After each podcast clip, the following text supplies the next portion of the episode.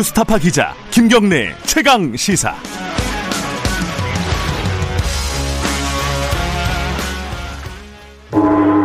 최강 시사 정치 사이다.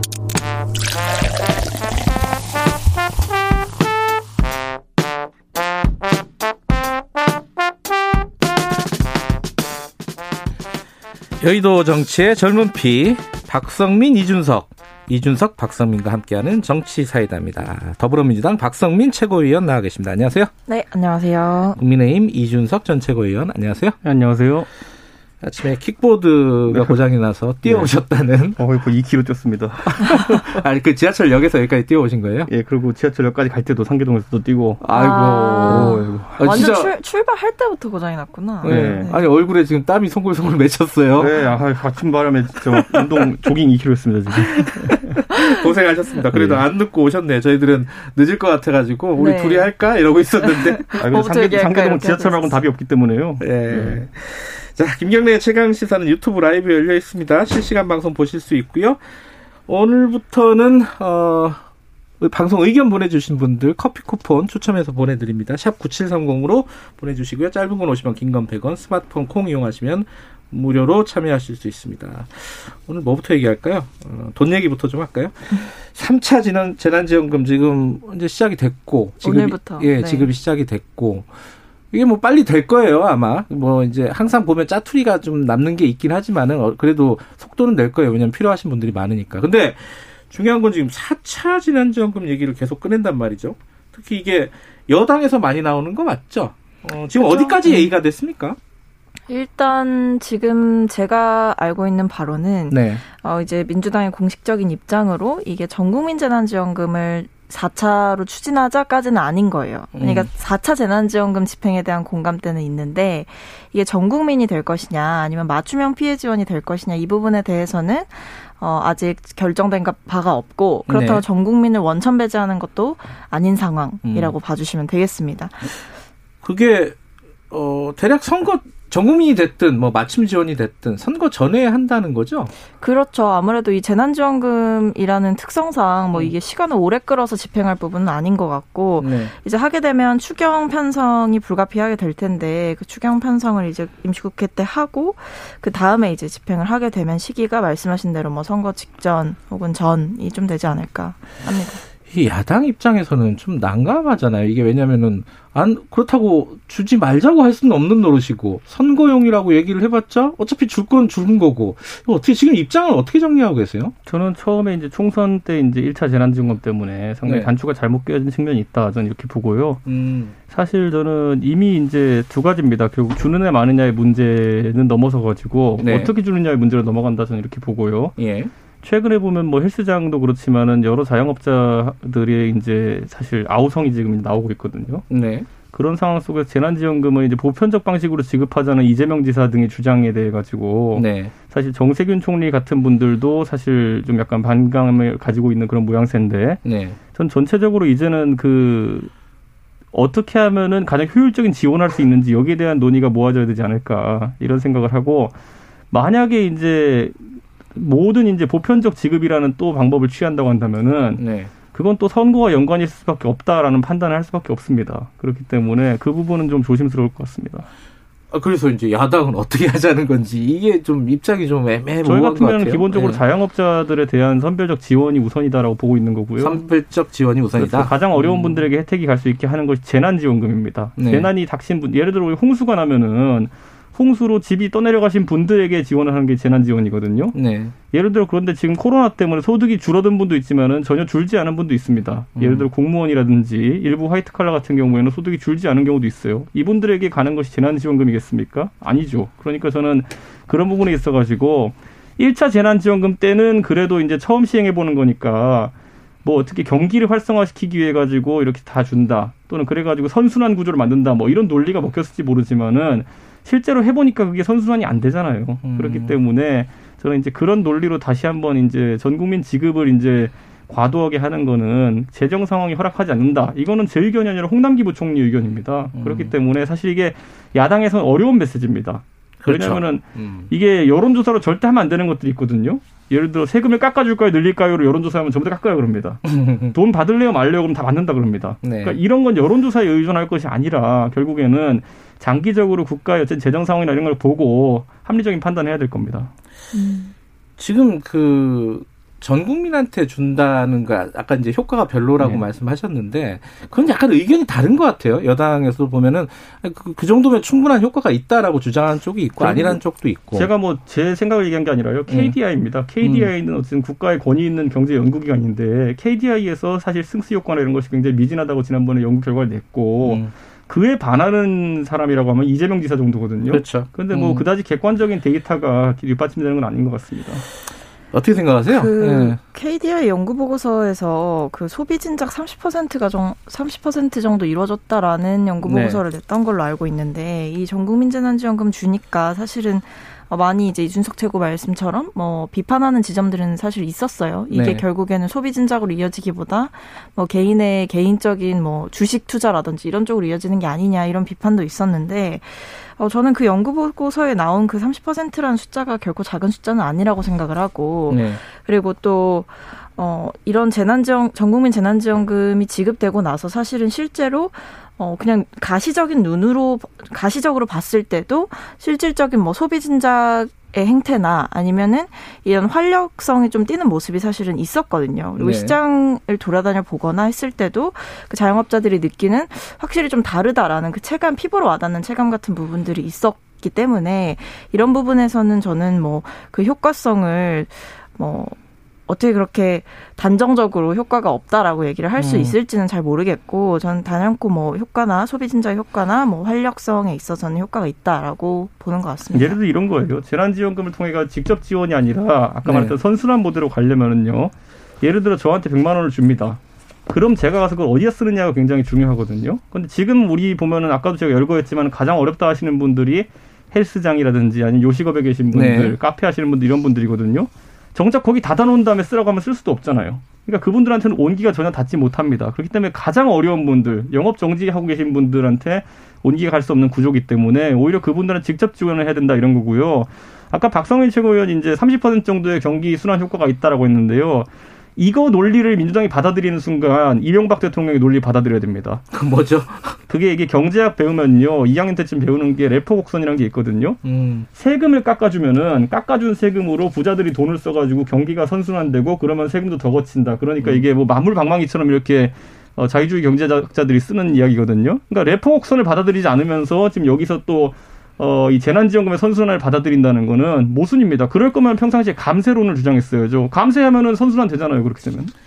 그 일단은 그 피해를 많이 입은 집합금지 업종이라던가 네. 말씀하신 특정 업종들에 대해서 저희가 사실 3차 재난지원금을 통해서 이제 지금 오늘부터 집행을 하잖아요. 네. 근데 이 외에도 사실 그래서 사실 저희가 계속해서 이 전국민 재난지원금 그러니까 4차로 지급 되는 거를 검토하고 있는 재난지원금이 전 국민이 될 것이냐 말 것이냐 부분에 대해서 고민하고 있는 게 사실 코로나 방역 상황과 연관돼서 고민을 하고 있는 겁니다. 말씀하신 네. 것처럼 이 전 국민 재난지원금이라는 그 어, 특성에 비춰 봤을 때는 이게 지금 만약에 코로나가 계속 진정되지 않고 있는 상황에서 돈만 만약에 지급이 된다 했을 때 그분들께 정말 실질적인 도움이 되기는 어려울 겁니다. 음. 그래서 사실 이런 부분에 대해서 고민을 하고 있는 것도 저희가 이제 그렇기 때문에 확실한 입장을 아직은 표명하고 있지 않는 것도 코로나 방역의 상황이라든지 이런 확진자 수의 감소 추세 이런 부분들을 종합적으로 지켜보고 판단을 해야 된다라는 부분인 거죠. 아니 근데 최근에 이제 기사를 보면서 많은 자영업자들이 좀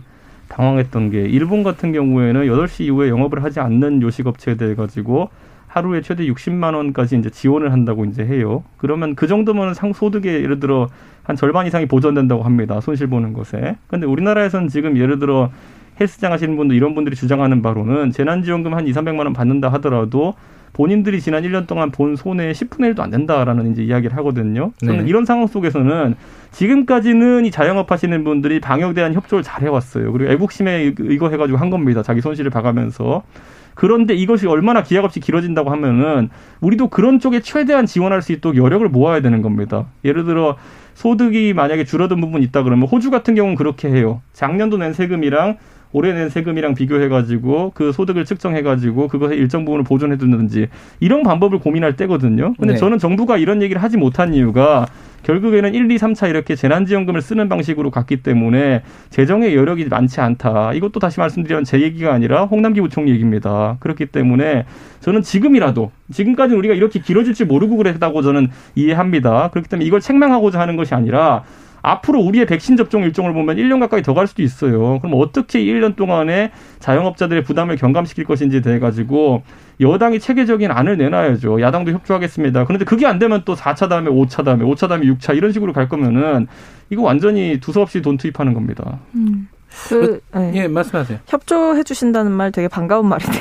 음. 사실 재난지원금 논의와 관련해서 이렇게 이준석 최고 어, 님처럼 뭔가 이 부분에 대해서 논의할 수 있는 여력이 사실은 야당 측에서 많지 않았던 것 같습니다. 그래서 이 부분에 대해서 여야가 사실은 이거 앞에서는 좀 더 열어놓고 고민해야 될 부분이 있다고 생각하고, 어, 특히 말씀하신 이런 집합금지 업종이라든지 실질적인 피해가 지금 심각한 업종들에 대해서는 아마 사실 정부가 지금 17일 정도쯤에 확진자 수를 기반으로 좀 집합금지, 영업 제한을 좀 풀겠다라는 방식을 검토하고 있다는 점 참고로 말씀드리겠습니다. 저희가 이제 사실 지난 예산 국회에서도 이런 본 예산에 이런 것들을 편성하자고 주장했던 것이 야당이었고 다행히 그렇게 되어서 지금 이제 예산이 확보가 되는 것이고 그 당시에 야당, 여당 같은 경우는 오히려 저희가 좀 이해하기 어려운 전 국민 휴대폰 요금 2만 원 지원 이런 것들을 이제 여당의 그 재난 대책으로 내놨었거든요. 저는 거기다 그래놓고는 백신 예산은 또 줄고 뭐 이런 것들을 봤을 때 저는 지금이라도 1년치 계획을 잘 짜가지고 돈을 냈으면 좋겠습니다.